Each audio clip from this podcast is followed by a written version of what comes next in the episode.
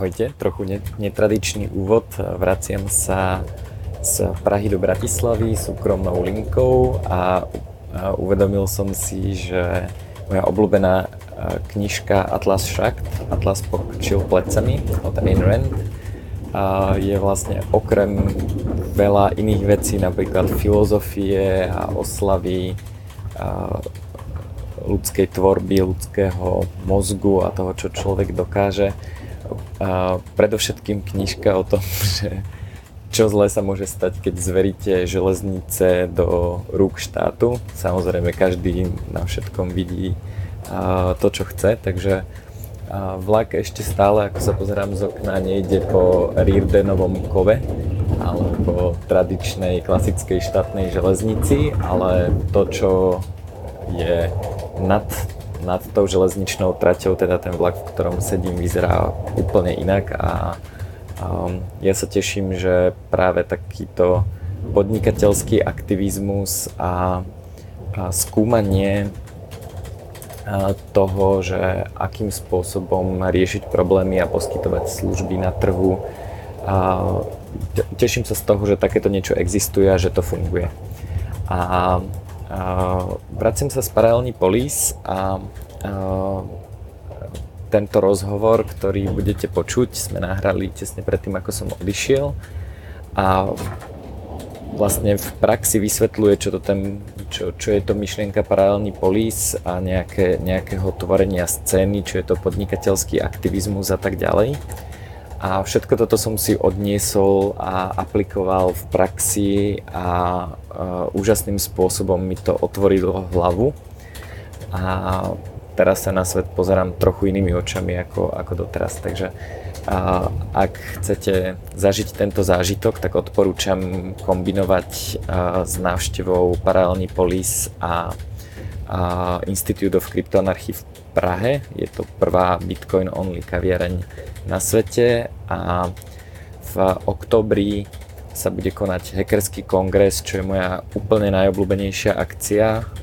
Ak vás zaujímajú decentralizované technológie a to, ako sa veci dajú robiť paralelne so štátom a možno lepšie, podobne ako tento vlak, a tak určite prídite, lístky sa predávajú, budú tam fakt hustí zahraniční speakery, takže a určite sa tam uvidíme a tie listky, ktoré sa predávajú teraz sú za úplne najlepšiu cenu, aká kedy bude. Ja teda tlačím trošku na zvýšenie cien za kongres, pretože si myslím, že prináša veľmi veľkú hodnotu ľuďom, ktorí tam idú.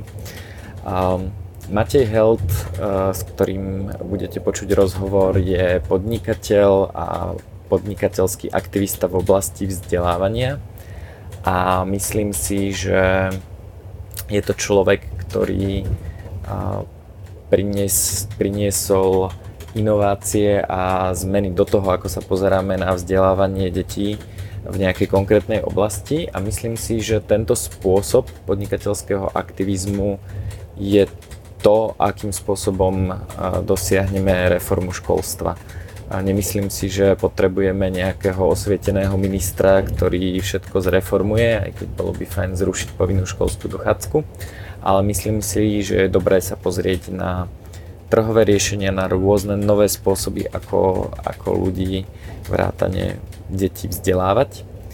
A to všetko sa dozviete v tomto podcaste. A ak máte chuť sa osobne rozvíjať, tak odporúčam si jednak vypočuť podcast s mojou mamou, ktorý je o technike na osobný rozvoj, ktorý používame, alebo sa prihlásiť na tréning. Linku na podcast aj na, na samotný tréning nájdete dole pod týmto postom. Takže vítam hostia Mateja a dúfam, že si, že si užijete tento rozhovor. Ďakujem. Pri ďalšej epizóde podcastu vítam Mateja Helda, ktorý, s ktorým sa budeme baviť okrem iného o podnikateľskom aktivizme. A, a možno by si sa mohol na začiatok predstaviť, hlavne povedať, že čomu sa venuješ a prečo vlastne podnikateľský aktivizmus je tvoja téma. No, venujem sa inováciám vo vzdelávaní v podstate. Mám takú firmu, volá sa, že Hemisféra. Máme niekoľko produktov. Jeden je, že Gamecraft, tam vlastne učíme deti vyvíjať vlastné počítačové hry.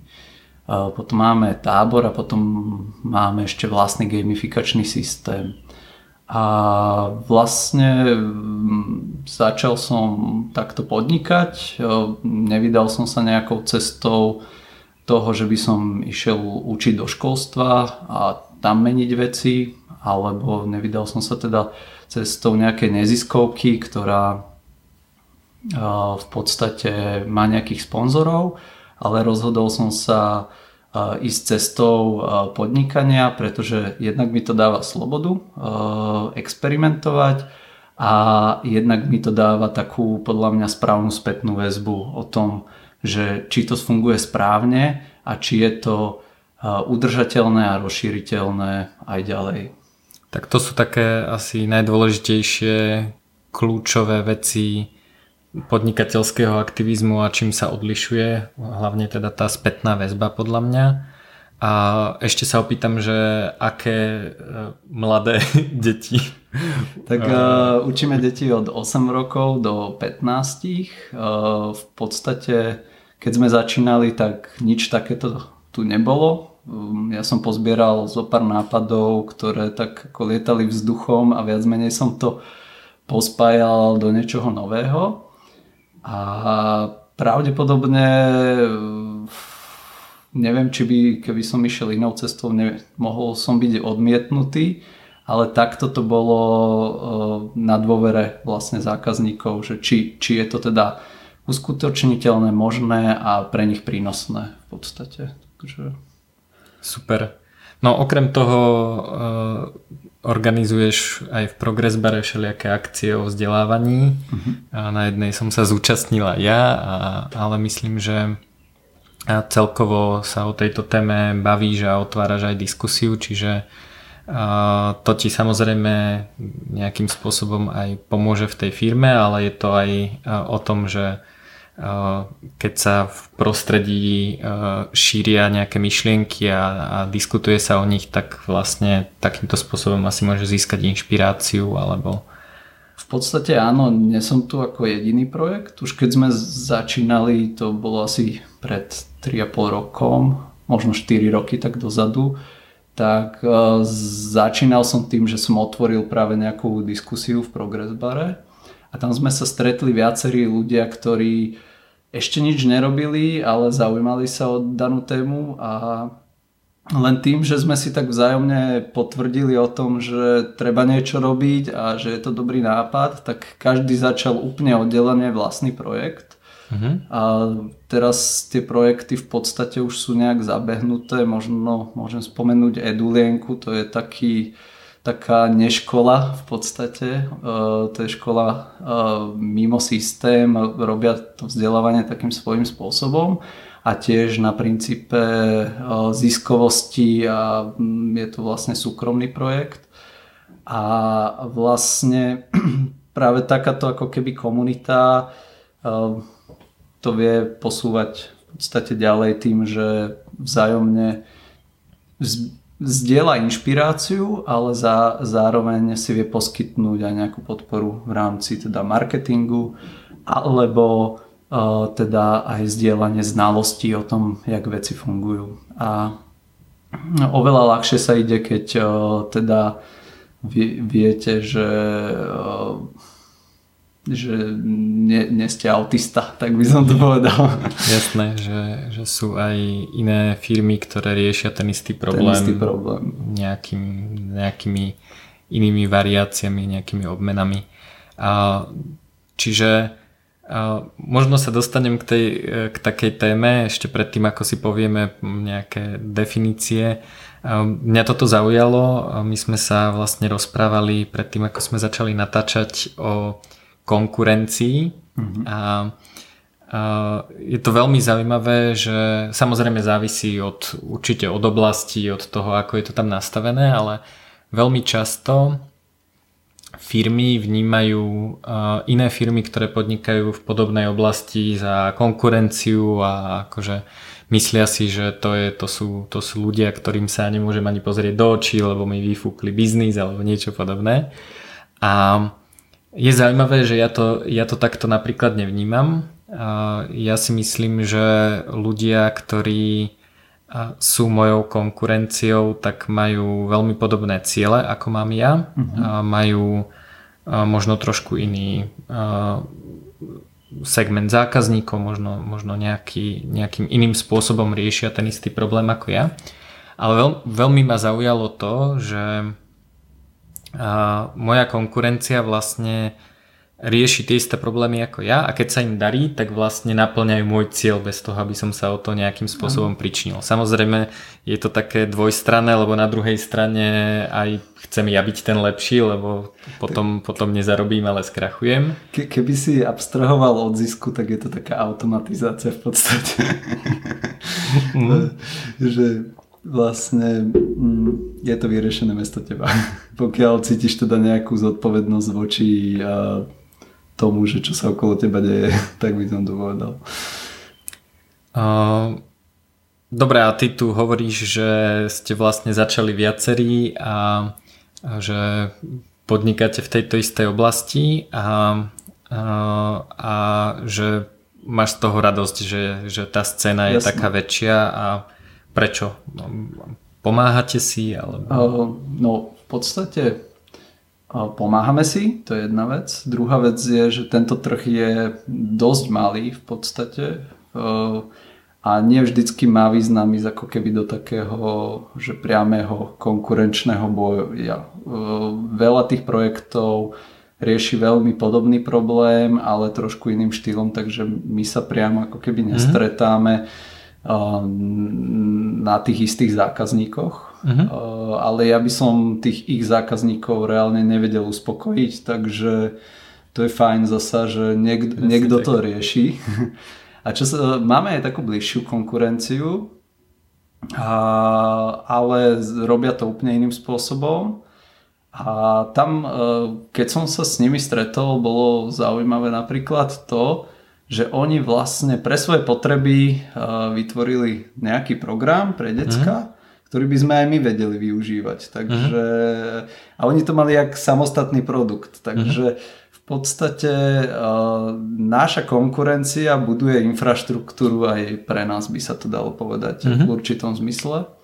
A zároveň tým, že máme takú silu toho hlasu spoločnú, že toto je dôležité. V našom prípade tá konkurencia tiež učí programovať deti. Možno, mm-hmm. že ich môžem aj spomenúť. Learn to code. Mm-hmm. Poznám, jasné. Tak vlastne tým, že o tom toľko keď sáme zo všetkých strán, tak v podstate aj pripravujeme ten trh nejakým takým spôsobom navzájom sebe, že je to vlastne dôležitá téma a ľudia by sa jej mali začať venovať. Takže Jasne. to je tiež taký ako keby prínos tej konkurencie v tom zmysle, že budovať to povedomie vôbec o tom trhu je nesmierne drahé a takto, takto tam je synergický efekt, že není to o tom, že teraz dvakrát viac ľudí vie, pretože dvaja o tom hovoríme, ale vie ich x krát viac. Mm, jasné. Ja to vlastne vnímam tiež podobne, že, že ten marketing nie je len o tom, že tlačím, že moja značka najlepšie rieši tento problém, ale keď moja konkurencia zorganizuje konferenciu, tak zrazu x ľudí zistí, že má vôbec nejaký problém a to, to teda nehovorím, že ten problém si vymýšľame a snažíme sa im ho natlačiť, ale proste nie všetky problémy a všetky rizika vidíme. Čiže napríklad z môjho pohľadu z hľadiska bezpečnosti na internete. Máme cieľ bezpečnejší internet, sme radi, keď e, každú chvíľu e, niekto nevyhakuje e, nejaký, nejaký štátny systém, kde je kopec osobných údajov a tak ďalej. A keď naša konkurencia spraví napríklad nejaký výskumný projekt a zistí, že nejaká technológia je deravá a tak ďalej, tak oni vlastne poukazujú na to, že existuje problém a mhm. riešiť ho môžeme aj my, aj oni. Oni samozrejme si v takomto prípade spravia oveľa väčší marketing ako my a nás to teda motivuje robiť tiež nejaký výskum, ale takéto uvedomenie si toho problému vlastne je náš jednak spoločný cieľ a jednak čím viac firiem to robí, tak tým nižšie náklady per firmu na, na ale tak uh, zase není to až také ideálne, strašne záleží od toho, v jakom štádiu ten, je ten trh Určite. v podstate, lebo keď uh, Myslím si, že, že Tesco a Terno a Žabka alebo, alebo neviem no, aké iné asi sa úplne nechodia rozprávať o tom, že, že ako riešiť problémy retailu a asi dúf, tak, no. dúfajú, že budú jediní na, na danej ulici a tak. Čiže určite, určite je to rôzne, ale Napríklad, ale plní to svoj účel hej, v podstate. Ale napríklad, keď ich, e, keď ich e, začne štát trolovať nejakými reguláciami, tak sa, tak spoja, sa v momente jasné. spoja a všetkým je jasné, že čo. Dobre, tak poďme teda ešte si povedať, že čo je to podnikateľský aktivizmus a ako sa líši voči, e, oproti nejakým, od nejakých iných spôsobov, ako meniť svet k lepšiemu alebo riešiť problémy.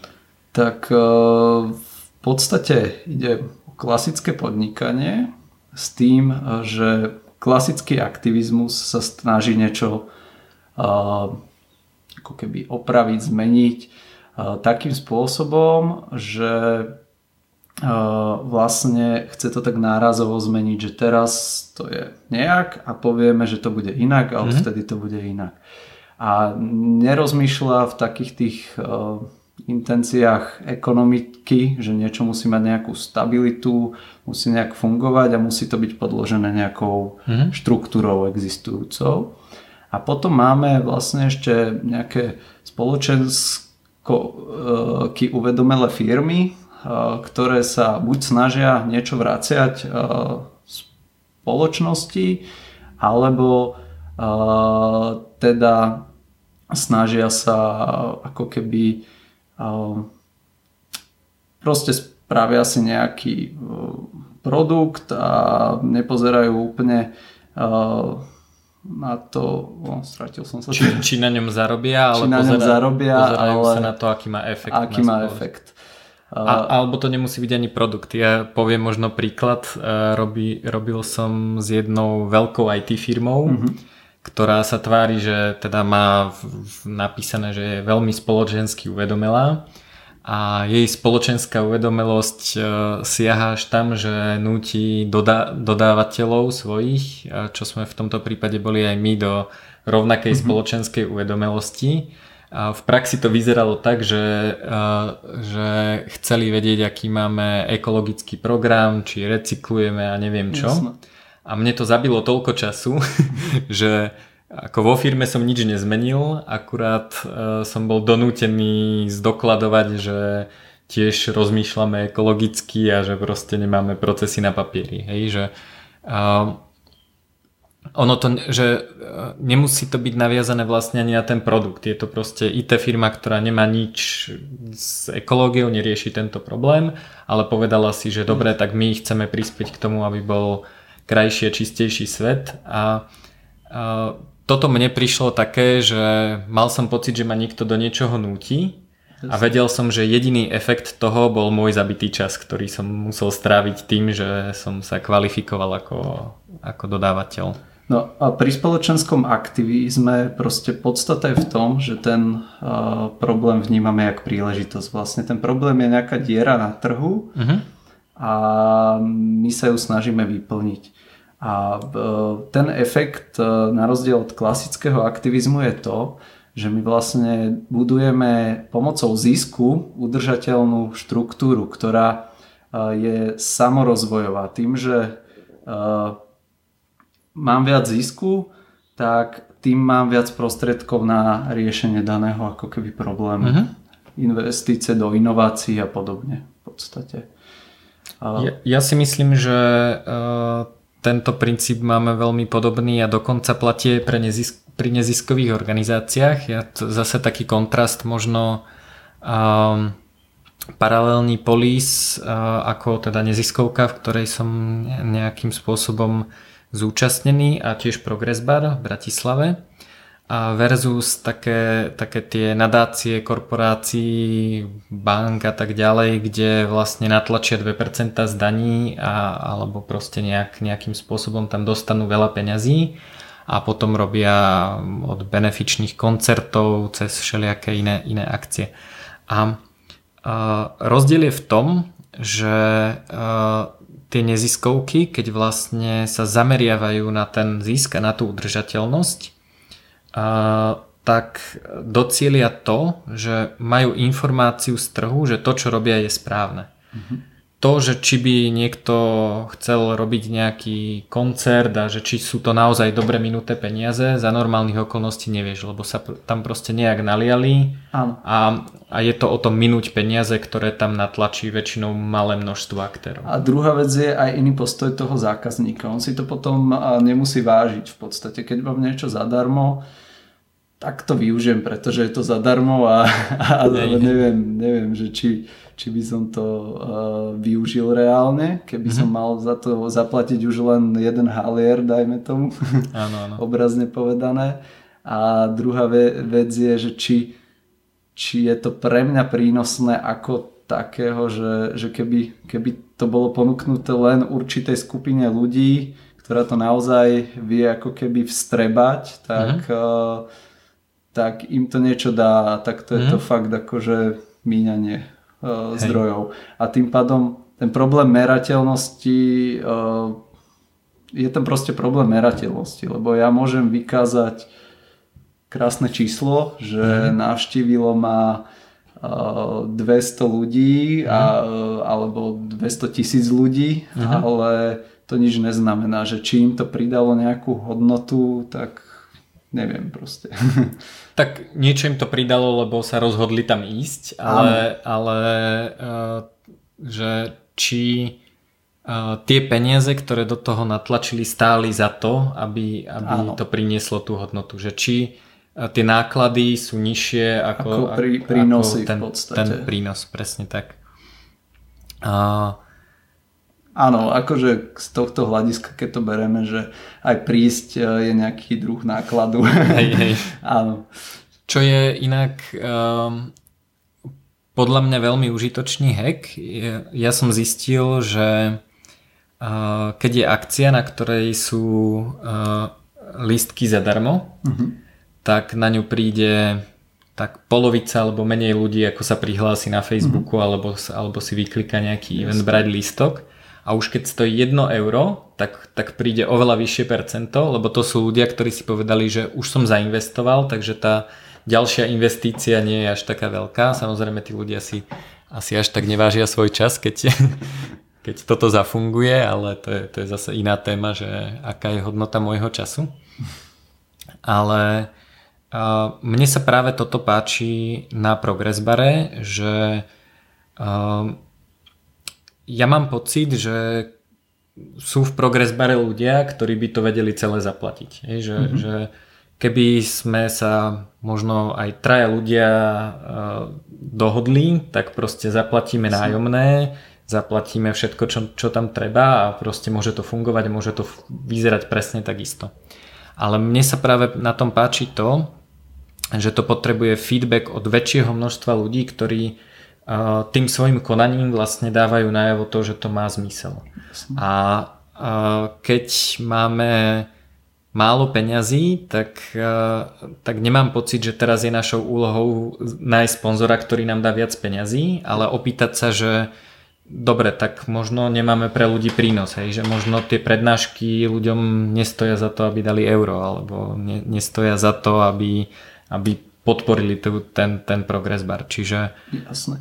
V Progress Bare sú často aj zadarmo akcie zasa. Prevažne zadarmo, ale, ale... ale vychádza to vďaka Áno, tomu členskému. Hej? Ale chcel som povedať to, že to nie je o tom, že traje bohatí ľudia si povedia, že Jasne. ideme niečo založiť. Ja len som sa teda ešte chcel vrátiť k tomu, že tam proste um, sú aj iné prínosy práve, že Progress Bar mi dojde taký ten uh, hub toho, že tam sa ľudia spoznajú. Síce v Progress mhm. bare sa často, že nič nedeje, ale okolo Progress baru je proste toho strašne veľa, že čo, čo sa akože Súhlasím. rozbieha, deje. Uh, je to také, že nárazové stretnutia tam prebehnú a potom to tak vybuchne do okolia skôr. Áno, áno. Ale tak sú tam aj veľmi plné akcie a veľmi, že keď sa tam už niečo deje, tak je to väčšinou zaujímavé, aspoň to, pre mňa teda. Akože, čo, uh, možno odskakujem od témy, ale k Progress baru uh, práve že ani nie, lebo Progress bar je uh, v tomto zmysle uh, keby sme to zobrali tak trošku širšie celú, uh-huh. pretože uh, existujú proste podnikatelia, tí, ktorí uh, zakladajú nejaké komunity, jak je uh-huh. Progress Bar. A uh, zasa z týchto komunít vychádzajú noví podnikatelia. A to je taký uh-huh. ako keby cyklus, ktorý Jasné. v podstate beží.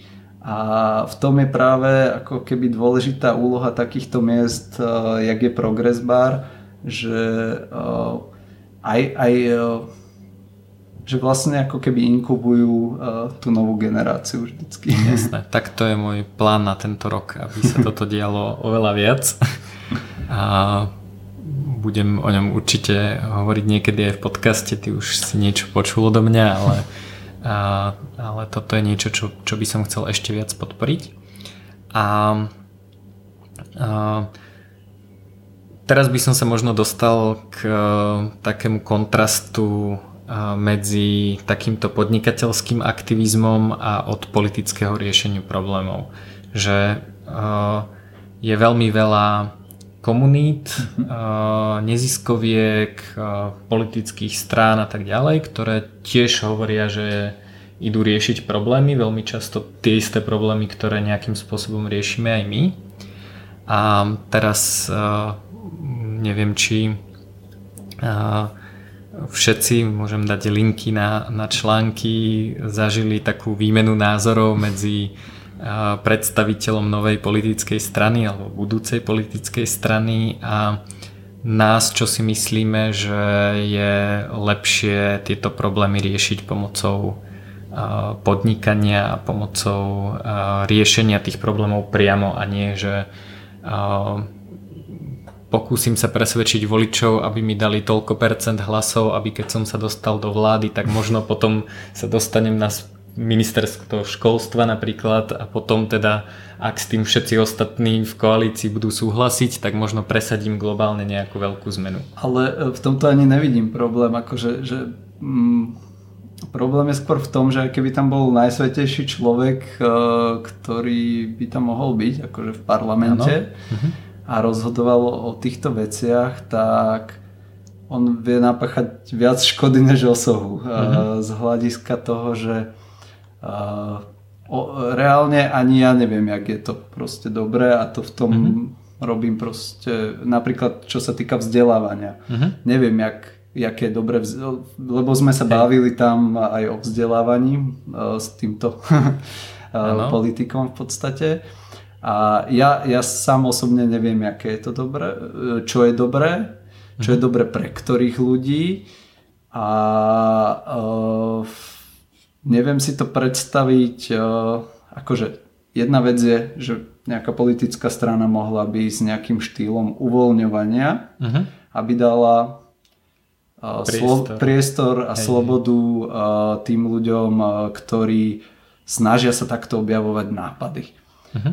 Len tam je problém to, že proste pokiaľ by už zasiahla do toho akýmkoľvek spôsobom, tak ako keby diskvalifikuje uh, jednu celú sadu nápadov. Uh-huh. Uh, ja si to trošku predstavujem tak, uh, neviem, asi väčšine nehovoria niečo evolučné algoritmy, ale v podstate, keď si predstavíte nejaký evolučný strom, a, alebo evolúciu ako alebo takú. evolúciu ako takú, tak vy vlastne poviete, že tento druh nemôže existovať a na konci toho druhu by mohol byť kvázi človek v podstate, lebo tá mm-hmm. evolúcia je uh, nejak uh, náhodná, ide všade možné a proste vidíme to, že ten človek ako keby oproti tým zvieratám má úplne novú kvalitu, ktorú uh-huh. keby sme sa pozer, pozreli na všetky zvieratá doteraz, tak by sme ju nevedeli predpokladať ako uh-huh. keby. A, a to reálne sa deje, že pokiaľ ja to nejak zregulujem, poviem už aj nejaké minimálne pravidla, jak to má fungovať, tak e, vlastne obmedzíš obmedzím ten, ten strom. Ten, ten strom. Mne sa, mne sa páči uh, taký výrok, budem ho parafrázovať, lebo si ho presne nepamätám, povedal to jeden profesor umelej inteligencie, ktorý hovoril, že uh, pri, uh, keď máme nejaký komplexný systém, tak to funguje veľmi podobne ako v prírode, že keď umožníme super konkurenciu, to znamená, že nič neobmedzujeme a tak ďalej, tak tým pádom docielime uh, super adaptáciu jednotlivých tých uh, druhov v tomto prípade na veľmi komplexné níž oblasti, na také, také malé, malé podoblasti. A to je presne to, čo sa deje v podnikaní. Hej? Že ty si si založil firmu a riešiš, učíš ano x detí programovať a hry. A niekto v Terchovej si povie, že tu je problém, že je tu rómska osada a deti nechcú chodiť do školy a ten problém vyrieši úplne inak ako ty. To nemá, nemá s tebou nič spoločné. A samozrejme vďaka tomu feedbacku a vďaka tomu zisku uh, tie zlé druhy, ktoré neriešia ten problém, nevedia sa adaptovať, tak vymrú v zásade. No a toto je podľa mňa ten primárny rozdiel, že toto v tom politickom procese nevieš nejak urobiť, pretože ten feedback je brutálne pomalý, ak vôbec nejaký je. Veľmi často je úplne opačný, že, že tam sa optimalizujú problémy, že koľko minieme peňazí, alebo sa optimalizuje problém, že aký má plat učiteľ, alebo proste niečo, čo nemá nejaký priamy súvis s tým, čo je dobré pre tie konkrétne inštancie toho problému. A tých inštancií je strašne veľa. V každej, na každej ulici, keď je škola, tak, tak má podľa mňa úplne inú sadu problémov. Hej? Že, že nedá sa centrálne povedať, že dobre, tak takto sa bude učiť dejepis. No, e, ešte horšie je to v tom, že keby to bolo takto ideálne, že dobre, to je ešte taký ideálny stav by som povedal, lebo povieme si, že dobre, dáme vám priestor veľký a experimentujte si, ale niekde to teda urežeme. Ale reálne to v tej politike existuje, funguje práve demokraticky, teda nejaká mm-hmm. diskusia odborníkov, mm-hmm. ktorí sa nakoniec na niečom e, konsenzuálne zhodnú v podstate. Teda ako keby vyhrá jedno konkrétne riešenie mm-hmm. a uh, Vo, e, a to, to určuje teda nejakú mieru variability ako mhm. keby, mm-hmm. Ale uh, ono môže byť úplne mimo. To, to je ten problém. Mm-hmm. Že, že, aj napriek tomu, že sú to odborníci. Aj napriek tomu, že sú to odborníci. Lebo nemajú skin in the game a nemajú ten feedback. Áno. Hej, že... A dru- ďalšia vec je dynamika, že proste to prostredie môže switchnúť behom jedného roka, akože do mm-hmm. úplne nejakej inej potreby a tá môže byť proste 30 rokov zanedbávaná, pretože e, máme nejaký vnútorný pocit, že je to dobré a hlavne pri vzdelávaní to funguje tak, že ono sa to prejaví o 15-20 e, rokov v podstate. Mm-hmm.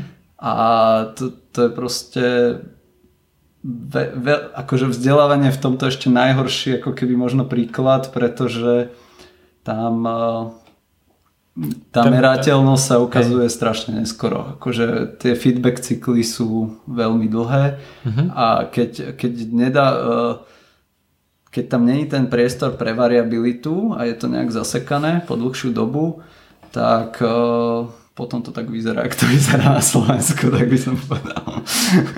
Presne no. tak. Myslím si, že uh, tá, taký ten ďalší rozdiel je, že keď sa bavíme o podnikateľskom aktivizme, tak uh, väčšina ľudí si to predstavuje tak, že ja vlastne riešim nejaký malý podproblém, ktorý uh, uh, ktorý nepomôže všetkým. Hej, že keď sa mhm. pozriem na Slovensko, tak ty riešiš konkrétne vzdelávanie nejakých konkrétnych ľudí v Bratislave a, a v nejakej konkrétnej veci. Jasné. A na to ten, čo presadzuje buď politické riešenie alebo nejaké iné riešenia, nejaký, nejaké, nejaké iné spôsoby, nejaký klasický aktivizmus, povie, že dobre, ale ja, mňa nezaujíma tvojich 20 študentov, mňa zaujíma celé Slovensko, ja chcem vyriešiť problém celého Slovenska. A čo si myslíš teda o tom, že je ten podnikateľský aktivizmus aplikovateľný na také naozaj globálne problémy? Mm, myslím si, že áno, len má trošku inú dynamiku než tie štátne riešenia, lebo oni proste uh, je to tak že povie sa, že teraz to bude takto, aj tak to tak vlastne není, mm. Le, lebo proste tí ľudia si s tým spravia čo chcú v podstate. Mm. No a e, tá dynamika zás e, tých podnikateľských e, riešení v rámci podnikateľského aktivizmu je taká, že mám nejaký malý trh, nejak trošku narastiem, naučím sa veci, skočím po niečom väčšom, po niečom väčšom a v podstate na základe nejakých overených znalostí, v podstate z toho, čo, čo žijem a za čo mi musia platiť tí zákazníci, teda som si 100% istý, že má to nejaký význam, mm-hmm. tak sa posúvam postupne ďalej, pretože môžem zastať na nejakej veľkosti, to, mm-hmm. to je logické, ale v, sú rôzne druhy podnikateľov uh-huh. a niektorí proste majú ako keby ten väčší drive a chcú ísť do väčších vecí. Hej.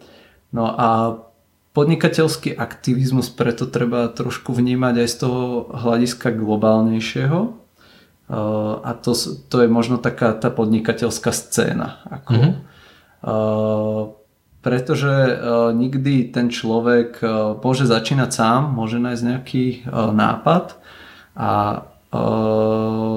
hneď to priláka buď nejakú konkurenciu, alebo ľudí, ktorí v tom v podstate rovnako vidia potenciál a chcú niečo takéto mm-hmm. rozvíjať. Možno, možno pre nich sú tie myšlienky v prvom bode ako keby nepredstaviteľné, alebo sa ich boja, ale ako náhle príde ako keby tá prvá inšpirácia, ktorá otvorí nejaký trh, tak mm-hmm. už, už sa tam začína proste postupne to hmíriť a začína to rásť. Hej. No a taký pekný príklad je, že vznikol Uber a zrazu je tu Lyft, e, Liftago, Hopin, ktoré proste riešia nejaké časti toho problému podobným spôsobom a vznikajú decentralizované riešenia, ktoré hovoria, že Uber vlastne je veľká zlá centralizovaná korporácia.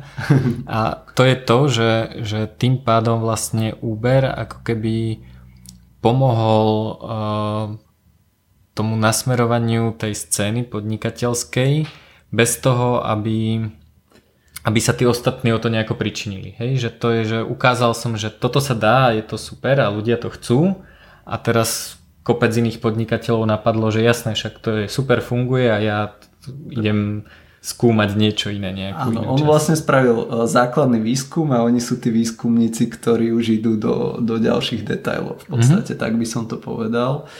Že, a v podstate tam je ešte tá druhá vec, že tá scéna, ona nemusí fungovať tak, teda, že bojové polia, mm-hmm. ale tí ľudia, tak jak je to pri tej konkurencii, že nejak teda si znižujeme spoločné náklady tým, že poukazujeme vôbec na ten problém, tak títo ľudia, ľudia si vedia znižovať náklady tým, že poukazujú už na to riešenie problému v podstate. Mm-hmm. Tým, že je nejaký teda spoločný marketing alebo môže existovať nejaká spoločná infraštruktúra, ktorá, mm. na ktoré už tí noví podnikatelia sa napoja a stávajú ďalej. A potom je tam transfer znalostí v podstate. Ja viem dať niekoľko takých príkladov.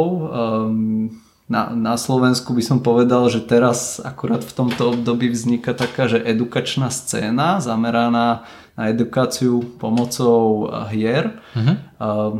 Ja som ju nazval, že edugame scéna, ale tak neviem, to s tým nemusí byť každý stotožnený. A v podstate ide o to, že viacero projektov si uvedomilo, že sú tu iní ľudia, ktorí rozmýšľajú podobne vieme spolu mať ako keby väčší hlas a povedať, že dá sa to aj takto robiť. Mm-hmm. A tam v podstate si ten, to je ten bod marketingu, kedy ideme spoločne robiť marketing, znižujeme si teda náklady. Mm-hmm. Druhý taký bod je, že napríklad, jak som už spomínal Edulienku, tak ja teraz robím na nejakej uh, novej edukačnej hre, a, a potreboval e, som oskúšať prototyp. Uh-huh. A e, keby nebola taká edulianka, že sa s nimi ne, nepoznám, oni tam majú proste deti, ktoré sú moja cieľovka, majú tam priestor, sú otvorení. Keby uh-huh. toto všetko neexistovalo, tak ja musím v podstate obchádzať školy a hľadať uh, niekoho, kto, kto bude ochotný vôbec obetovať tú jednu, dve hodiny na to, aby uh-huh. som niečo také spravil. A tento bod v podstate mi znížil e, strašne náklady. Že pre mňa je to len, že teda zavolám, že áno, všetko si rozumieme, poďme to otestovať uh-huh. a ja, ja v podstate sa viem oveľa rýchlejšie a oveľa lacnejšie posunúť dopredu. Takže uh, na trhu môžu vznikať aj takéto scény, ktoré vlastne plnia tú úlohu uh, takej tej inkubácie vzájomnej, ale uh-huh a, a znižovania si nákladov. A z toho e, okolo toho sa už môže točiť stále viac a viac ľudí a ďalej sa to ako keby šíriť mm-hmm. aj mhm. do rôznych segmentov, ktoré by ten sám podnikateľ ako keby nedokázal zachytiť. Mhm. Pretože že tie signály už bežia e, naprieč tými ľuďmi veľmi rýchlo. Že, že vy ste Jasne. do toho nešli, prečo? Lebo to nefunguje takto. A, a vy ste do tohto šli, aj my to vyskúšame, ale takýmto štýlom. Akože mm-hmm. ja mám reálne teraz skúsenosť, že napríklad e, náš spoločný kamarát Martin Haboušťák sa mi mm-hmm. nedávno ozval, že, že on má nápad na kurz elektroniky, že by sa mm-hmm.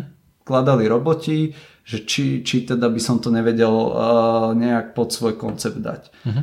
Ako reálne neviem, či to spravím, ale toto je vlastne tá pointa, že existuje infraštruktúra a ostatní podnikatelia ju už v podstate využívajú. Jasné. Podľa mňa ďalší veľmi pekný príklad uh, sú hackerspaces. Uh-huh čo je tiež pár ľudí sa si povedalo, že dobre založíme priestor, kde budeme vzdelávať ľudí a pajkovať si svoje Arduina a programovať a všeličo. A teraz je tá infraštruktúra tak brutálna, že si navzájom pomáhajú v množstve smerov. Je, je nejaký guidebook s pravidlami, ako je dobré založiť, čo, je, čo, čo sú odskúšané best practices, čo nie sú. Samozrejme tie hackerspaces sa veľmi výrazne líšia, napríklad e, je e, tuším veľmi pekné golden rule, že e, členovia hackerspaceu sa raz za týždeň stretávajú, čo podľa mňa progress bare nie úplne funguje, ale, ale je veľmi veľa know-how, ktoré, ktoré si tie hackerspacey zdieľajú a vlastne vytvárajú tú scénu. My keď sme začínali, tak nám uh, Veľmi intenzívne pomohol Metalab z Viedne a, a, Hack z Budapešti. A, a potom, keď sme zakladali paralelný polis, tak všetci hovorili, že oni vlastne chcú len postaviť progress bar, že oni akože nechcú e, vymýšľať koleso. Nakoniec e, to celé dopadlo trošku inak, lebo, lebo ten koncept bol e, vo finále trochu iný. Ale je to teda naozaj možno by som to nazval takou zmenou z dola, že, že tí podnikatelia neriešia len problémy svojich zákazníkov, ale vlastne vytvárajú tu to, čo si nazval scénou, alebo to, to, to prostredie, ktoré ten problém dokáže vyriešiť nejakým globálnejším spôsobom. Možno keby sme to chceli tak odlučtiť, tak sa to dá nazvať infraštruktúra proste. Mm. To, to, čo väčšinou teda považujeme, že štát by mal ako keby vytvárať. Jasné. Ale, tak. ale dá sa to aj takto. Teda. Hej. To je bežné u telekomunikační operátori hej, tiež uh, konkurujú si v tom, že kto ti ponúka aký paušál alebo niečo, ale veľmi veľa z nich tú infraštruktúru, na ktorej to naozaj prevádzkujú, zdieľajú. Hej. Minimálne v Čechách viem o tom, že mobilní operátori úplne nemajú žiadny problém s tým, že nejdem stavať bts lebo je drahá, ale proste si ju prenajmem od konkurencie a proste všetci sú šťastní. A, čiže je to z môjho pohľadu naozaj spôsob, ako, ako riešiť celospoločenské problémy a je to buď tým, že to vzniká takto z dola, alebo ďalší pekný príklad je, keď vznikne naozaj veľká firma, ktorá jeden problém vyrieši pre všetkých. Hej. Nemusí to byť len Uber, môže to byť firma, ktorá začala vyrábať dámske vložky. Hej. To je Jasné. proste... že to, to sú proste ľudia, ktorí zmenili svet bez toho, aby, aby to musel vymyslieť nejaký politik.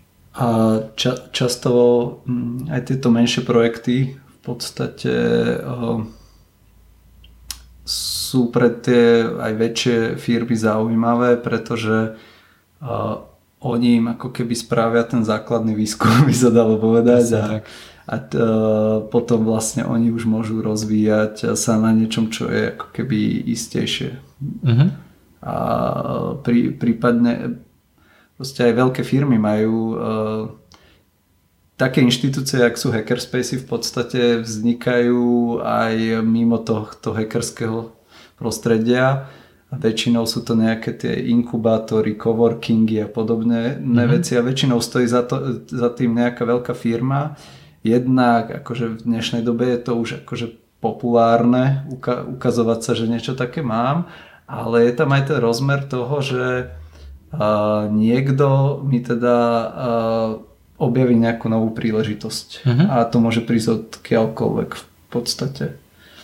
Takže tak. tak. Firmy, venture fundy. A niekto to teda robí aj z čistej lásky k ľuďom, aj také sú firmy, ale to už není ten podnikateľský aktivizmus, ale je to skôr to sociálne uvedomelé podnikanie. Akože mm-hmm. tu, tuto na Slovensku by som vedel dať príklad zase uh, Pixel Federation. Mm-hmm. Že, ale tak oni zase uh, majú nadstavené ťažké počty aj kritéria. Hej. Aj kritéria, no. Jasné.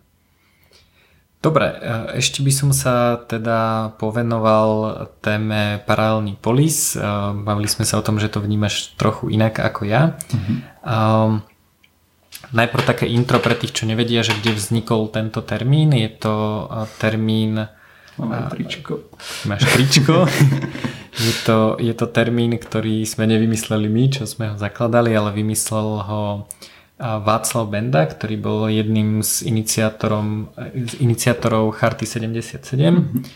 A vlastne keď už bolo jasné, že e, teda všetci tú chartu napísali a podpísali a teda prezentovali, že toto by sme chceli, čo teda nebola nejaká ťažká revolučná idea, no oni dokonca ani nechceli nejako že zrušiť režim Jasne. alebo niečo, tam v zásade chceli aby sa dodržiavala aby sa základná morálka. Aby sa, aby, sa, aby sa dodržiavali platné zákony, zákony no. hej, ktoré čo je ešte podľa mňa veľký rozdiel medzi zákonmi a morálkou, že morálka je asi trošku inak nastavená. Áno. No. Uh, áno ale... a, a teda už keď zistili, že teda podpísali pekný papier, ale všetci na neho kašľú, tak Václav Benda vlastne povedal, že dobre, uh, náklady toho, že by sme spravili revolúciu alebo že by sme to tu celé nejak zmenili sú veľmi vysoké ale asi nám nikto nezabráni sa z času na čas stretnúť v jednom dome, tam sa porozprávať, vzdelávať svoje deti, čiže ani nebudeme protestovať proti tomu, že pôjdu do štátnej školy, iba ich proste večer budeme učiť niečo iné um, mala by tam fungovať čierna ekonomika, s čím mal trochu sám on problém, aj keď to mhm. vymyslel, bol z toho taký trošku vystresovaný, že čo to tá čierna ekonomika bude a, a nakoniec sa teda ukazuje, že čierna ekonomika je len to, že sa ľudia stretnú a vymieňajú si tovary a služby za mm-hmm. peniaze alebo za iné tovary a služby, že to je vlastne taký ten úplne najčistejší dobrovoľný trh, ktorý Jasne. prináša všetkým stranám uh, vyššie, eh, blaho, vyšší blahobyt. A, no a hovoril o náboženskej slobode, myslím, a, aké boli ešte, ešte tam bola zahraničná politika, ale to je už také... A, a bolo tam a, bolo tam vymienanie informácií, lebo vtedy sa tam tlačili sami zdaty a jemu dosť vadilo, že ano. informácie sa vymieňajú v podľa dôležitosti, že ešte aj tí disidenti boli takí, že že dobre, tak tuto mám nejaký samizdat, ale najprv to musím dať Havlovi a až ten, keď to Jasne. skopíruje, tak sa to dostane inak a oni vlastne sa rozhodli, že tieto informácie budú šíriť. Ešte paralelnú kultúru mali, kultúru. ale to je také, že so vzdelávaním sa to dá akože hej, hej. spojiť. Ale tak koncerty, čokoľvek. Čokoľvek. No a tento koncept paradoxne bol úspešnejší v Polsku ako, ako v Čech, Československu alebo v Čechách, kde bol vymyslený. No a my sme vlastne uh, si povedali, že je tu zase nejaký problém so štátom, že nás do nejakej miery obmedzuje. Určite ne, nikto netvrdí, že je to horšie ako pred 89., ale uh, ja si myslím, že sme nemali prestať štrngať tými kľúčmi, že to, to bolo iba intro. A, a, a spojili sme to vlastne s myšlienkou kryptoanarchie, ktorá hovorí o tom, že veľmi veľa z tých a, tradičných štátnych a, štátnej infraštruktúry, štátnych pravidiel bude nahradených a, a, alebo nebude potrebných potom, ako vzniknú niektoré technológie konkrétne. A, tá pôvodná myšlienka bola o tom, že, že tak ako paralelný polis je fyzický priestor, tak, tak tá kryptoanarchia ako taká je paralelný virtuálny priestor, kde sa mm-hmm. toto všetko bude diať. No a tým, že v paralelný polis je Institute of Cryptoanarchy, tak je to nejakým spôsobom prepojené. A nie je to, uh, ani Benda to tak pokiaľ viem nemyslel, uh, nie je to alternatíva, ktorá hovorí, že toto je jediný spôsob, ako sa to dá robiť. Je to paralela, ktorá hovorí, že my si to tu robíme takto a vy si robte, čo chcete. Ja s tým súhlasím v podstate ale vidím to trošku širšie v tom, že lebo my sme sa bavili aj v, sú rôzne prístupy takého ako keby sa to volá, že kontrakultúra alebo kontraekonomika často, mm. to sú také výrazy a je, je to taká oblasť, že venujú sa tomu určití ľudia a objavili viacero ako keby prístupov sú tzv. TAS, neviem, či si to počul. Temporary dočas... autonomous zone. Do, dočasné autonómne zóny a rôzne iné. Tam dočasná autonómna zóna je odlišná primárne v tom, že nie je otvorená, tak ako paralelný polis. Že to, je, to je niečo, kde treba špeciálne zaklopať a niekto sa pozrie cez kukátko a keď ťa pozná, tak ťa vôbec pustí dnu. P- presne tak. A paralelný polis je práve otvorený a on je aj heterogénny v určitom zmysle, že my sa teda nehráme na to ani vnútorne, že toto je jediný názor, ktorý môže v rámci tej paralely existovať. Že tá uh-huh. paralela je sama ako keby vnútri ešte uh, do určitej miery paralelná, by som povedal. A to, to je asi taký ten iný pohľad na to, čo jak to ja vnímam, že uh, on je ako keby taká tá veľká bublina, z ktorej sa ako keby mali tie maličké bublinky v podstate mm-hmm. postupne od, odštiepovať. To, to je taký môj pohľad, že je to niečo, čo ako keby funguje. Ako za toho komunizmu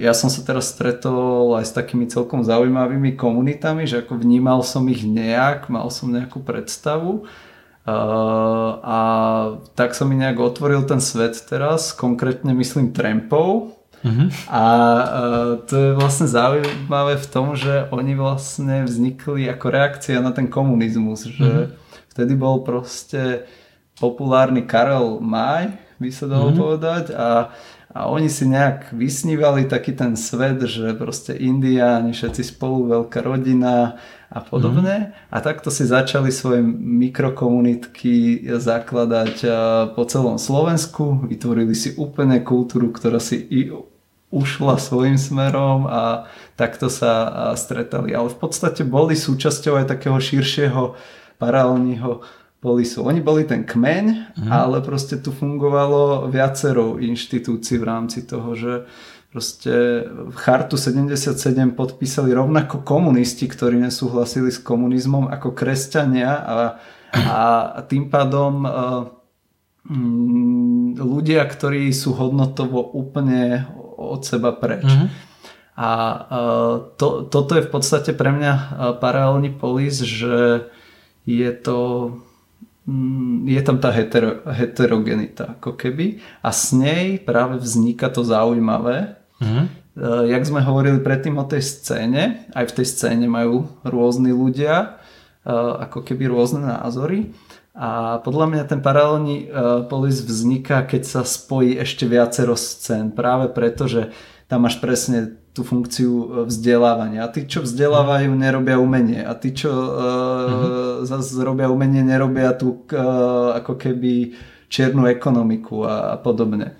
Takže uh, to sú špecifickí ľudia a ešte, ešte táto ako keby špecializácia, táto heterogenita zase môže viesť k úplne novým riešeniam v podstate, lebo pokiaľ ostaneme ako keby uzavretí len vo svojich hodnotách, tak prídeme ako keby o tie impulzy mm-hmm. nového myslenia v podstate. E, to je jediný ako keby Hej. rozdiel, ktorý vidím ako medzi takým, že kmeň a paralelný polis. Mm-hmm. To je zaujímavé. No, kmeň je tiež viac uzavretý asi. A paralelný polis mne teda to, to, že ľudia majú rôzne názory, tak to stačí prísť na akékoľvek stretnutie členov Pražského paralelní políz alebo, alebo sa aj alebo aj počúvať ako sa rozprávajú ľudia z dvoch rôznych poschodí a už, už, už tam proste vidno, že to teda nie je vôbec homogénne zo, zo žiadneho pohľadu. A mne, mne sa toto na tom práve páči, že, že ja keď prídem do paralelní polis v Prahe, tak uh, odchádzam s dvakrát väčšou hlavou, pretože uh, sa porozprávam s ľuďmi, ktorí majú úplne iné názory ako ja a, a tým, že som tomu otvorený, tak, uh, uh, tak sa niečo dozviem. Veľmi sa mi páčil uh, na Facebooku uh, písal jeden človek, ktorý teda je tiež zástancom slobody, že sa išiel pozrieť mm-hmm. do kliniky, čo je vlastne taký iný barák v Prahe, ktorý funguje na trochu iných princípoch, majú, majú teda Jasne. inú sadu hodnot a tiež sa mi páčilo, že odtiaľ odchádzal s modom, že aha, však oni tu riešia nejaké zaujímavé veci, majú teda úplne iný pohľad, ani s nimi nesúhlasím, ale je to je to niečo, čo ma obohatilo.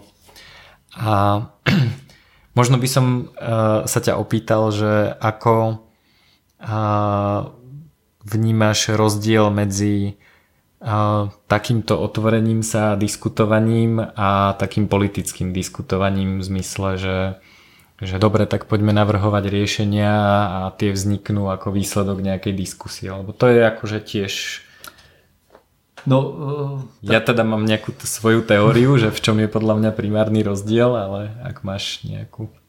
Ako uh, primárny rozdiel je, že uh, nerozho- nerozhoduješ proste sám za seba, ale rozhoduješ za druhých v podstate. Mm-hmm. že to, to už není diskusia, ale podľa mňa je to ako keby nanútenie. Ako, akýkoľvek výsledok uh, vyjde, tak je tam proste tá demokracia a, a právo väčšiny aplikovať uh, svoj názor na, na tú menšinu v podstate. Presne tak. Takže... Čiže u mňa, u mňa ten rozdiel je, ja by som to definoval tak, že že taká tá politická diskusia má väčšinou jeden výsledok. Hej, že ano. toto je víťaz a takto to bude. A my sa tu bavíme o tom, že tu vznikajú nejaké paralelné systémy a každá tá bublinka, ako si to pomenoval, má svoje riešenie a keď sa im nepáči riešenie druhej bublinky, tak na neho proste kašľú a robia si to tak, ako chcú oni. A, a to je vlastne to, čo umožňuje to objavovanie toho správneho riešenia pre daný problém, danú skupinu ľudí a tak ďalej. A potom vlastne ten konsenzus a diskusia beží nie na úrovni demokracie, ale rovnako existuje a beží práve na úrovni inšpirácie a takéhoto tvrdého prírodzeného výberu e, toho, že čo ľudia naozaj chcú v podstate.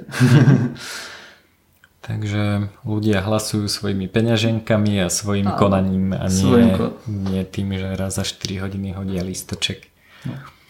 Dobre, ešte si mal taký pekný príklad uh, s výmenou umývačky riadu a páčil sa mi preto, lebo ukazuje, že uh, to objavovanie podnikateľské nemusí viesť k takému výsledku, aký si vieme vôbec predstaviť. Čiže sú to veci, ktoré Eh, no to mi dal jeden taký známy takú otázku, lebo proste písal som taký článok na túto tému a jemu sa to zdalo utopické nejakým štýlom, pričom ja som to vnímal ako, že toto je tvrdý biznis, takže o jakej utopii tu hovoríme.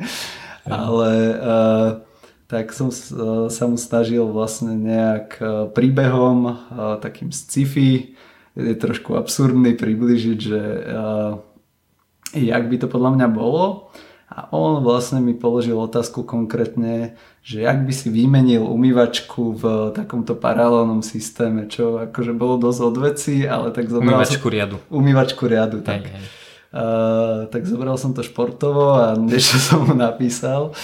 Uh, No v podstate príbeh je taký, že najprv sa stretnú dvaja kamaráti podnikatelia a jeden teda už nakupoval dobrú umývačku a druhý uh, teda uh, rozmýšľa o kúpe a po, po, poradí sa s ním.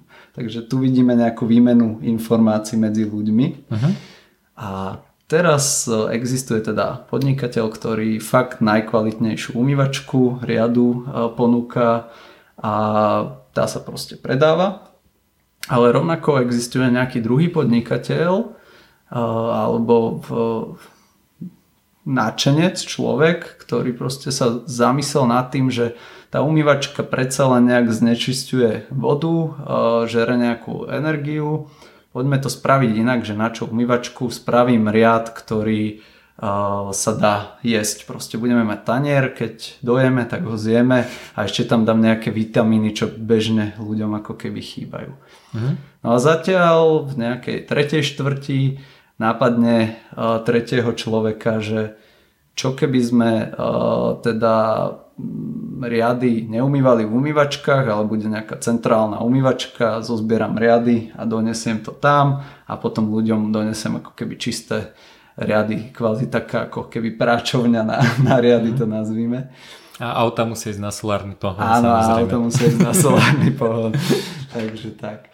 A je, je dajme tomu nejaký hypotetický klub e, nadšencov umývania riadu.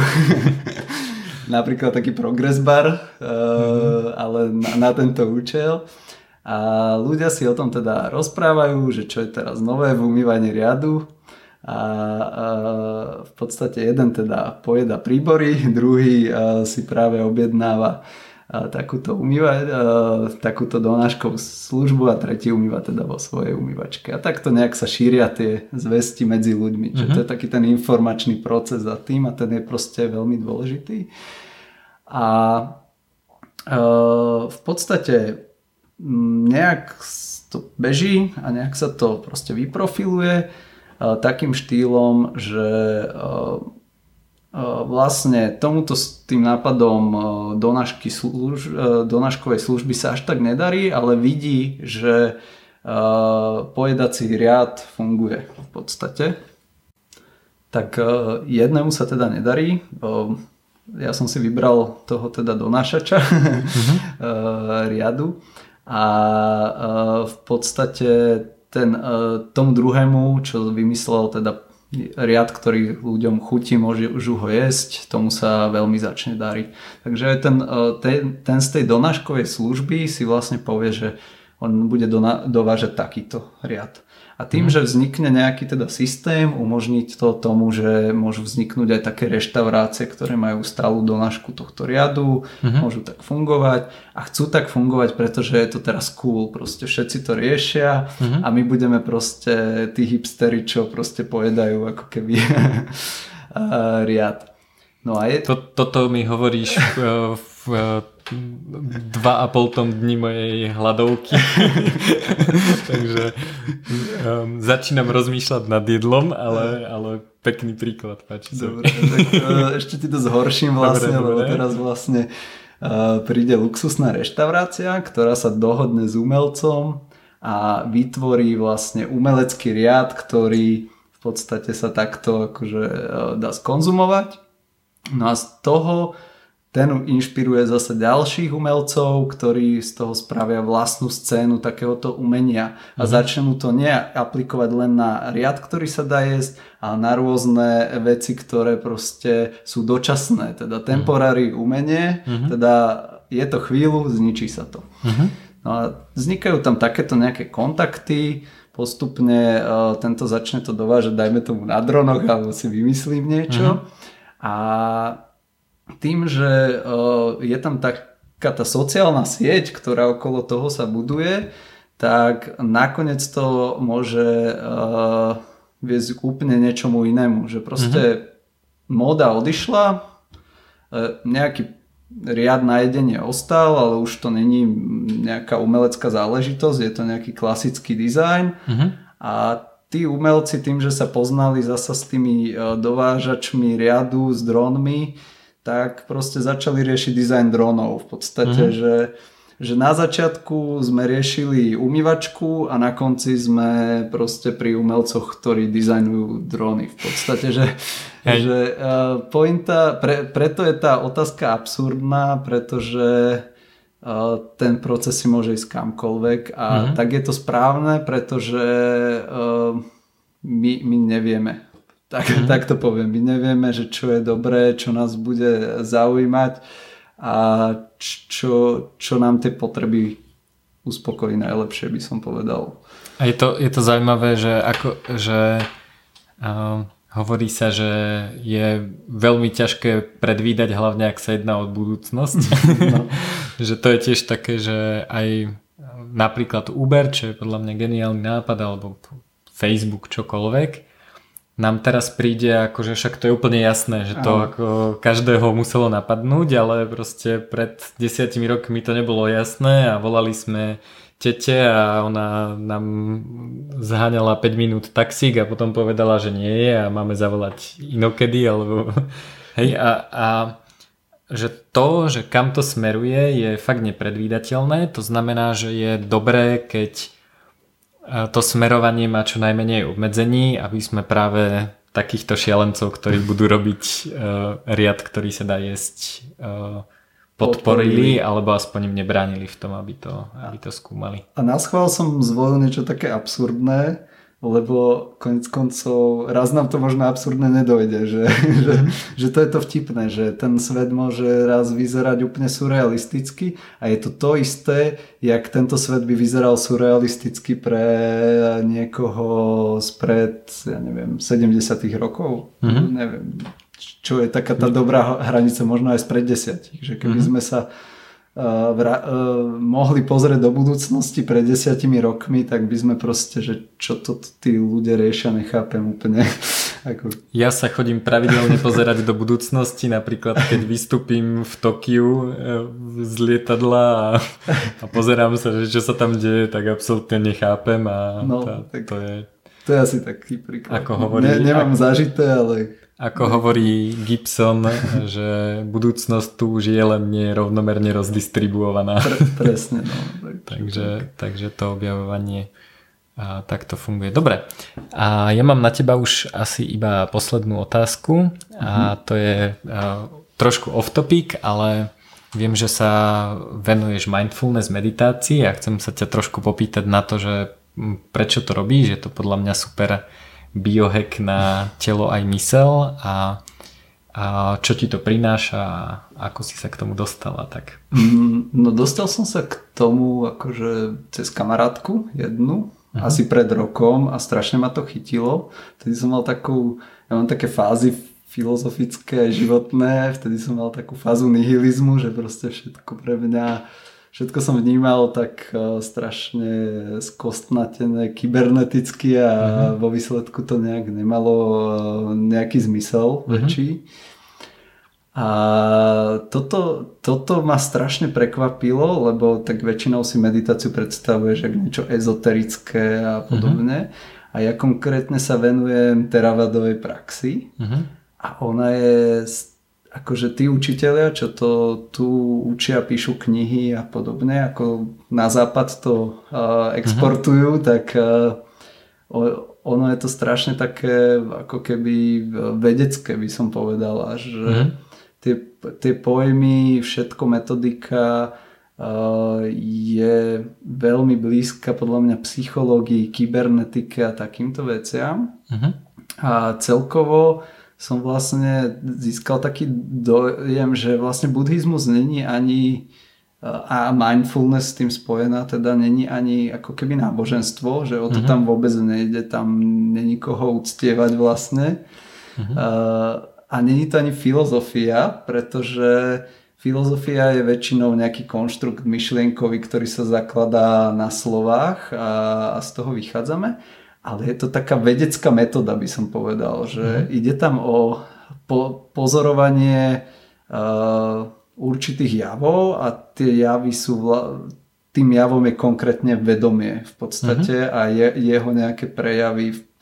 A akože, takže prvý teda dôvod je tá fascinácia asi mm-hmm.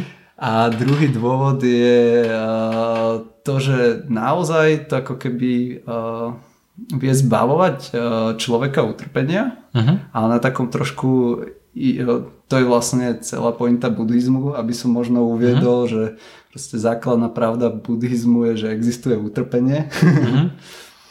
a, a, ale na základe nie toho, že teraz ti niekto niečo vysvetlí, ale na základe uh, zážitku toho vedomia v určitom takom eh, móde mikroskopu, tak by som to nazval. Že, mm-hmm. že ty vidíš, že, že nie, nie, niečo ťa napríklad ovláda mm-hmm. a proste to vidíš, že si uvedomíš, že to nie si ty. To väčšinou mm-hmm. niečo sú nejaké uh, ono sa to ťažko prekladá, ale prekladá sa to jak e, túžba alebo chtivosť mm-hmm. a, mhm. a podobne. Čo, hnev, hnev čoko, čoko, mm-hmm. čokoľvek. A väčšinou uh, my si predstavujeme seba jak uh, sme stotožnení s tým, Áno, čo... s tým, čo sa v nás deje vlastne. Mm-hmm. Že ja som ten hnev, alebo ja som tá túžba. Úplne si to viem akože na sebe predstaviť, že napríklad aj v eh, kontexte podnikania, že sa mm-hmm. stotožním s tou svojou firmou, že mm-hmm. proste ja som to nedosiahol, alebo mm-hmm. ja, niečo sa mi nedarí, alebo niečo sa mi darí. To, to je zase tá chtivosť, že, mm-hmm. že ja, ja som proste... Uh, teraz e, toto úspešne dosiahol a som to ja proste. A to práve umožňuje nám e, meditácia vidieť, čím teda ide človek hlbšie, že to ja tam nejak absentuje, že to sú veci, ktoré si bežia nejak sami, jak mhm. nejaké mm-hmm. také procesy, programy, mm-hmm. už mhm. jak si to kto nazve. A, a je to také oslobodzujúce, pretože vlastne je, není, není čo riešiť vlastne. vlastne ono to nejak beží samo a tým, že to riešime, tak vla, vlastne len si ubližujeme. To je Hlavne tak... keď to riešime spätne a nie, spätne, no. nie v prítomnosti. Áno, pre, presne. Vlastne. A druhá vec je taký ten súcit voči uh, iným, že hmm, tým, že vie, vidíš uh, niečo takéto a vidíš, uh, tak začneš vidieť ako keby utrpenie na ostatných, uh, uh, že, že proste takéto tie cykly, čo sa dejú v ich uh-huh. hlavách a podobne a, a to tiež ako keby rozvíja zasa takú inú prax možno a bol, neviem, či si sa stretol s pojmom nenasilná komunikácia. Uh-huh. Tak e, tá sa práve zakladá na takom vhľade do seba a nejakom kvázi extrapolácii toho na, na druhých a, uh-huh. a vďaka tomu uh, dokážeš komunikovať bez toho, aby si predpokladal, že ten druhý je nejakým spôsobom zlý. Uh-huh. A to je... Uh, Skús povedať nejaký príklad možno pre, pre ľudí, čo, čo to nevedia, že násilná versus nenásilná. akože... Uh... Môžeš mi vynadať na príklad a potom... Áno, tak uh, nemusím ti vynadať, ale mohol by som ťa začať obviňovať eh, z niečoho, čohokoľvek, že uh-huh. ja neviem, um, um, ty si taký a taký, uh-huh. ty, ty, uh, ty si ma urazil. Už to uh-huh. je obviňovanie, lebo vlastne ja uh, hovorím, že ty si ako mňa urazil, ale to, uh-huh. to není, není správna interpretácia. Ty si, mi, ty si mi nič nespravil. Vo mne vznikol strach napríklad. Uh-huh. To môže byť taká vec. Jasné. A ten, ten strach vznikol preto, lebo ty si toto povedal. Uh-huh. To, to je objektívne proste. Uh-huh. A v, de, v ďalšom bode... A ty si sa urazil. A ja som sa urazil. Takže že tak vlastne. Ja uh-huh. som sa sám urazil. A t- teraz je, je to uvedomenie, že dobre, vychádza to z nejakých mojich potrieb, ten strach. Uh-huh. A keď ja viem komunikovať tieto potreby, že že, že vlastne mám strach, ty si, ty si spravil toto a narušil si, uh, nie narušil si, už som mimo násilky a, a uh, táto moja potreba nebola naplnená, uh-huh. tak, uh, tak ty máš naraz ako keby vhľad do mňa v podstate uh-huh. a, a vieš ma ako keby pochopiť. Jasné. A rovnako uh, je tam dôležité to, že človek by z tohto mal vychádzať, že vlastne nikto není zlý ako keby v tom zmysle, že ja neviem, že by si sa stretol s Kotlebom teraz, tak mm-hmm. on tiež len rieši svoje nejaké potreby proste. Hej. Nie, niečo mu asi chýba a pre, preto, preto robí to, čo robí. Alebo uh-huh. na schvál dávam taký nejaký extrémny príklad, že že proste veľa ľudí si s ním iniciuje, že všetko ako keby zlé, uh-huh. alebo s Hitlerom, alebo ja neviem, s kýmkoľvek, kto ťa napadne. Ja mám takú, tak, na toto takú, uh, takú klasickú uh, kryptoanarchistickú morálnu dilemu, že, uh, že existujú assassination markety, uh-huh. uh, na, to znamená, že je to niečo, kde môžeš v podstate, zjednoduším to, nebudem hovoriť technické detaily, ale je to koncept, kde môžeš crowdfundovať vraždu politika, teda, ale je to, je to teda univerzálne, ale myslené na politikov. No a veľa ľudí rieši okolo toho, akože prečo sa niekto skladá na vraždu a tak, mm-hmm. ale keď som sa nad tým tak zamyslel, tak neviem, či by som neprispel 100 eur na Kim Jong-una napríklad. akože, neviem. uh, toto je už taká vec, že zlé veci sa dejú, tak to Hej. poviem a, a, a zlé veci môžu mať ako keby dobré následky alebo tak, mm-hmm. že, že ne, neviem sa kto, akože ja, ja by som to asi nespravil. Ja asi tiež nie, ale, ale neviem. Ale čo som chcel tým predtým povedať je to, že, že napríklad aj takíto extrémni uh, ľudia, ktorí proste ubližujú množstvu ľudí, vlastne uh, si nezaslúžia nenávisť, ale skôr súcit ako keby. Mm-hmm. Uh, o, o tom je ten buddhizmus trošku, to je už hey. tá ezoterika okolo toho, že existuje nejaká karma Jasne. a oni si to vytrpia proste v tom živote ešte mm. veľmi moc. No, takže... ja, ja si myslím, že oni tým trpia každý deň, lebo, lebo ja o nich viem, že existujú, ale oni so sebou musia žiť od rána do večera. A... Akože zaujímavé bolo teraz, čo boli tie, zase sa otvorila téma amnesty a týchto mm-hmm. vecí, Mečer bol v mhm. teatri. No a keď, keď on vychádzal proste a nastúpil do toho auta, tak tam proste bol vidieť neuveriteľný strach v podstate mm-hmm. a, a to je proste veľmi nepríjemné, akože, mm-hmm. takže ja fakt akože súcitím s tými ľuďmi, že proste mm-hmm. nie, niečo si spôsobili a teraz si to nesú a mus, musia teda trpieť. No. Ja, som, ja som to tiež tak uh, vnímal, že, že pre mňa nie je vlastne podstatné, že čo spraví štát, či zruší alebo nezruší, alebo proste či sa to dá, či je to správne. Ale, ale vidíš to, že už len to, že vďaka teda aj tomu filmu a, a všetkému to ľudia riešia a vidí, že im to nie je jedno. Hej?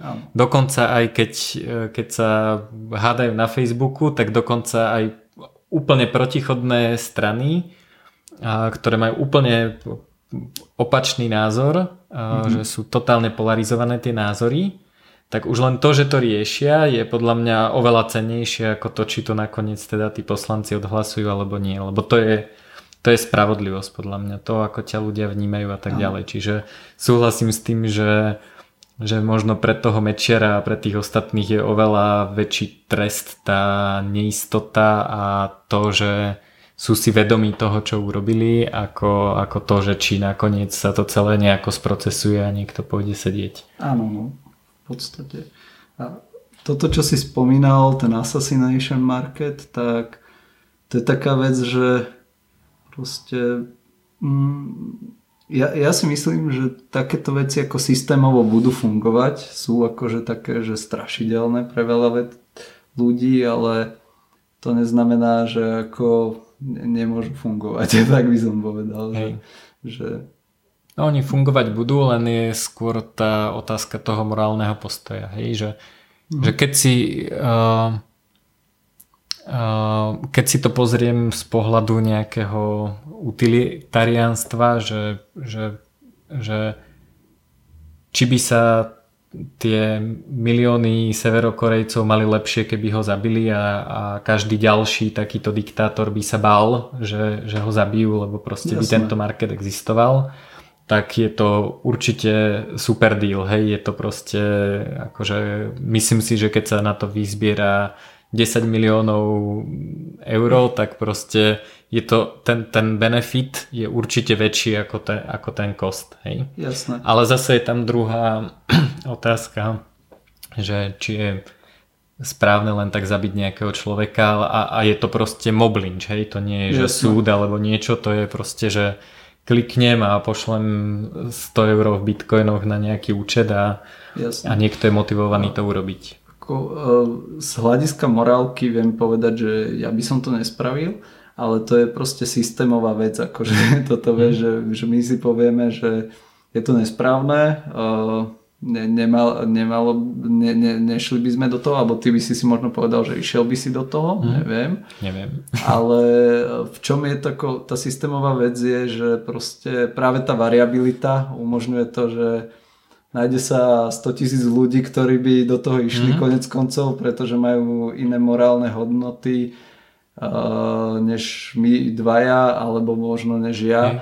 A proste niečo začne fungovať. Mm-hmm. Nejak, že, že... To je presne to isté ako, ako s Bitcoinom, že, Áno. že ľudia nadávajú na Bitcoin, lebo sa cez to dajú prať špinavé peniaze a mm-hmm ja bez ohľadu na to, aby som riešil, či sa cez to dajú prať špinavé peniaze alebo nie, hovorím, že to je pekné, že máš taký no. názor, ale ako ten Bitcoin už nevypneš. Hej, no. to, to už proste funguje. A, a to, to je presne ten bod, uh, možno sa vrátim cez to hmm. k tomu paralelnímu polis, že dajme tomu, že ja by som s týmto nesúhlasil, hmm.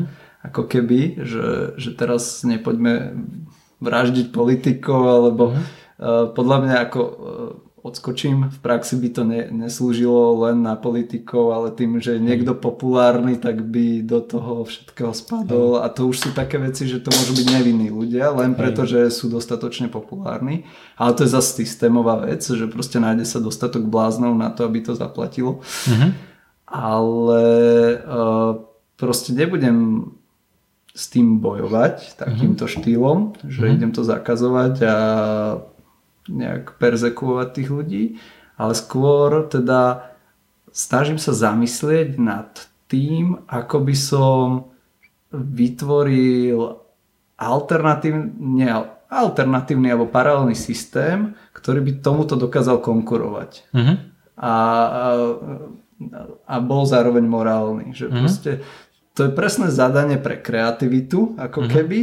A teraz už nad tým môžem uvažovať, že aké podmienky by musel splňať, jak, jak by fungoval vnútorne mm-hmm. a jak by bol ekonomicky udržateľný. Takže uh, Napríklad upgrade demokracie, len ma tak z fleku napadlo, že, že keď uh, ľudia prispejú nejakú čiastku mm-hmm. na nejaký účet, ktorý môže ísť kľudne do štátneho rozpočtu, tak automaticky odvolal vládu. Mm-hmm. Netreba na to poslancov, proste keď Jasne. dostatočné množstvo ľudí pošle dokopy milión eur na Jasne. tento účet, tak vláda skončila a sú nové voľby. Môže to byť napríklad suma, koľko stoja voľby. To je podľa mňa oveľa krajšie riešenie a myslím si, že na toto by som oveľa radšej prispel ako ako na vraždu kohokoľvek.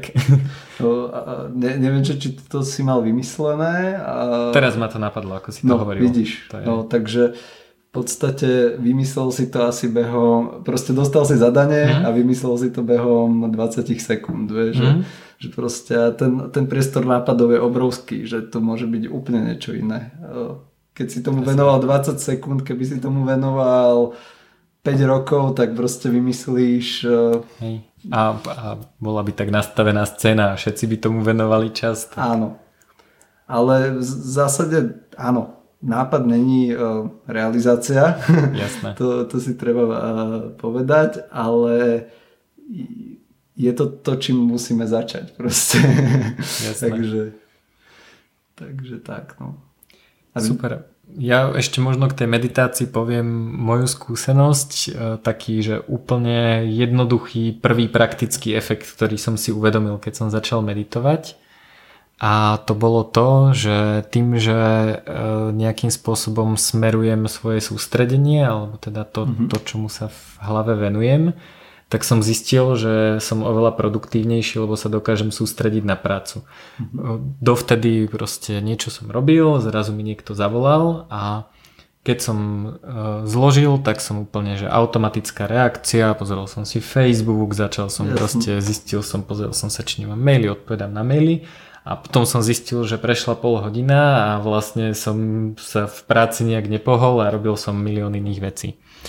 A u mňa tým, že som začínal možno meditáciou na dých alebo, alebo proste som sa sústredil na niečo, mm-hmm. tak meditácia nie, nebola u mňa to, že sústredím sa na dých, ale to, že robím meditáciu som si uvedomil vtedy, keď som sa z toho dýchu vzdialil a zase som sa na neho začal sústrediť. Áno. Čiže ja som vlastne úplne nasprosto trénoval vracanie pozornosti na to, na čo som chcel. Hej? Áno. No a keď som to robil, tak som zistil, že keď sa mi toto stalo, že pracujem, niekto mi zavolá, dotelefonujem, zložím a teraz sa zamyslím, že aha, čo som robil? Ja, ja som pracoval a pokračujem ďalej, že úplne jednoduchá vec a, a to je podľa mňa taký prvý efekt, ktorý je, má že úplne nula ezoteriky, lebo to je proste normálny tréning, to je ako keď niekto robí kliky, tak niekto sa učí smerovať tú svoju pozornosť. Jasné. A odtiaľ to vlastne ide ďalej. Samozrejme to má všetky tieto efekty, ktoré hovoríš, niektoré som ešte neobjavil, ale snažím sa o to. A, a myslím si, že, že to má veľmi veľký praktický efekt pre život. Preto som sa ťa na to aj pýtal, že to nie, že, že by, by som chcel, aby každý host na, na podcaste hovoril o svojich, ja neviem, náboženských alebo spirituálnych jasne, praktikách. Ale myslím si, že je to práve uh, veľmi užitočná vec pre život, pre, pre každodenný život. Ako, uh, možno, že som zaskočil moc, tak ale proste um, neviem, mne to zase robí radosť akože to spomenúť, pretože že je tam tá emocia proste, je. že, mm. že mm, mm, ako tie efekty uh, tej neskoršej meditácie sú fakt akože super. že, že je to spojené s dobrými pocitmi a podobne. To asi aj pri iných náboženstvách, to je, to je jasné, ale tu práve mám pocit, že ako nemusím riešiť žiadne náboženstvo, nemusím veriť ničomu, stačí trénovať, trénovať a uh-huh. dostaví sa to. Že, že nemusí to mať žiadnu teda spojitosť s buddhizmom. Preto, preto vlastne vznikol aj mindfulness, ak si to uh-huh. spo, uh, spomenul, že to sú proste len uh, tvrdo zobrané tie techniky s tým, že nemáš k tomu interpretáciu. Ako keby. A keď máš interpretáciu, tak ju máš väčšinou ne- neurologicky, psychologickú. Uh-huh čo som rád, e, že vlastne existuje, pretože e, sa tým otvára e, Možnosť to skúmať na tej úrovni napríklad. Áno, ale aj väčšiemu počtu ľudí, ktorí proste môžu mať nejaký predsudok o tom, že, že neviem, že som kresťan a toto je buddhizmus a neviem, zhorím v pekle, tak mm-hmm. tak uh, za, idem je k to... psychil, psychologovi na mindfulness a neriešim to, že to niekedy vzniklo z nejakého hej, hej. buddhizmu v podstate. Áno, áno. Aj karate vzniklo niekde. Áno. a je to, je to dobrý spôsob sebaobrany. No. A ja som bol na konferencii Mindfulness in Schools mm-hmm. v Londýne a dozvedel som sa veľmi veľa o mindfulness aj z takého vedeckého pohľadu, aj vyslovene tam boli vedci, ktorí to skúmali EEG, je ináč asi 5000 štúdí vedeckých o efektoch mindfulness meditácie, že to nie je vôbec nejaká Jasne. nepreskúmaná vec, to proste všetci presne vieme, že aké to má pozitívne efekty. Ale veľmi sa mi páčilo, bola tam jedna žiačka. Mám veľmi zlý odhad na vek akýchkoľvek ľudí, ale dajme tomu 8 až 12 rokov, že proste mladé dievča a pýtali sa jej, že, že čo je to dalo, že, že na, na čo je to dobré a fakt ako mm-hmm. zo základnej školy a povedala, že no, že uvedomila som si, že keď prídem domov a moja sestra mi niečo spraví zle, Takže normálne by som ju, rov, mladšia sestra, takže normálne by som ju išla rovno zbiť. A teraz si len uvedomím, že čo sa vlastne stalo a že to je vlastne mladšia sestra a že ja som to tiež robila, keď som bola malá. Jasne. A že úplne, úplne taký jednoduchý praktický efekt. Hovorím to všetko aj, aj s tým sústredením preto, lebo veľa ľudí má, má pocit, že, že ten mindfulness je, e, má efekt, keď sa tomu roky venuješ asi v tom super.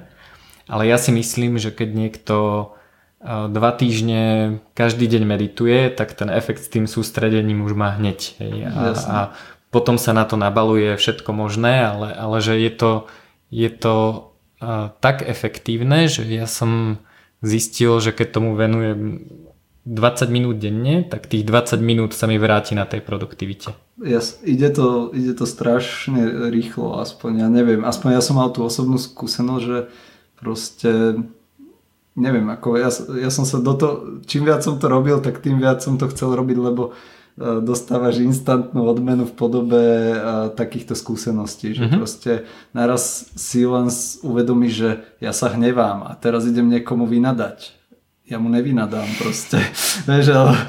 Hej, no to, presne tak. A to, čo si teda opísal, tak e, to, to je vlastne, ona nepotrebovala normu.